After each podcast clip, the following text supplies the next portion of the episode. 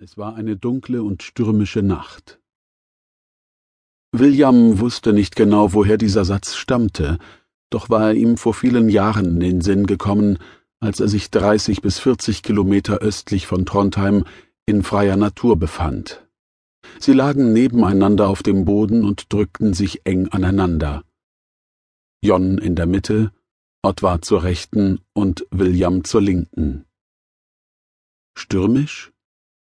Hin und wieder strich ein kühler Wind über die nahezu unsichtbare, mit Gras bewachsene Ebene, doch rüttelte er nicht an den Baumkronen. Auch war es nicht Nacht, sondern ein früher Abend im Herbst. Dunkel war es allerdings, dafür konnte sich William verbürgen.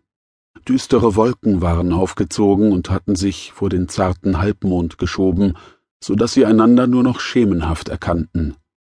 Die warmen, gelblichen Lichter der Höfe, die sich talwärts befanden, weckten in ihm die Sehnsucht nach einer Zigarette, einer Tasse Kaffee und, nicht zuletzt, dem Prasseln eines Kaminfeuers. Ottwar hatte ihn gebeten, sich warm anzuziehen. Er meinte dies auch getan zu haben, fror aber trotzdem. Normalerweise fühlte er sich wohl in der Natur, streifte gern durch die Wälder, doch war es für einen zentralheizungsverwöhnten Stadtmenschen kein Vergnügen, regungslos im Dunkeln auf eiskaltem Boden zu liegen. Am Anfang hatte er alles sehr spannend gefunden, als die Dämmerung hereingebrochen war und er sich vorgestellt hatte, wie das Wild langsam zum Vorschein kam, um sich willig erlegen zu lassen. Linker Hand meinte er gar das Brechen eines Zweiges gehört zu haben, doch Jon hatte ihm zugeflüstert, dass die Beute, falls sie denn auftauchte, aus der anderen Richtung käme. Obwohl William sich über seine völlige Unerfahrenheit im Klaren war, bezweifelte er längst, dass es Sinn hatte, noch länger auf der Lauer zu liegen. Sein Gefühl sagte ihm, dass es in dieser Gegend nichts als Ameisen und Regenwürmer im Winterschlaf gab.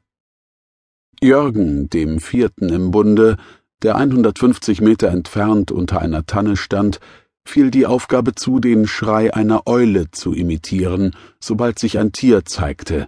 Er hatte jedoch während der gesamten Dreiviertelstunde nicht einen Laut von sich gegeben. William, Anfänger und unbewaffneter Zuschauer, versuchte die tauben Finger zu bewegen und fragte sich, wie es überhaupt möglich war, etwaige Tiere am finsteren Waldrand auszumachen, doch die Zigarette musste warten, denn sobald das sensible Wild auch nur im geringsten gewarnt werde, wechselten ganze Rudel die Richtung, hatte Jon erklärt. Ottwar trug an allem die Schuld. Er hatte William förmlich angefleht, mitzukommen. Heute Abend muss es passieren.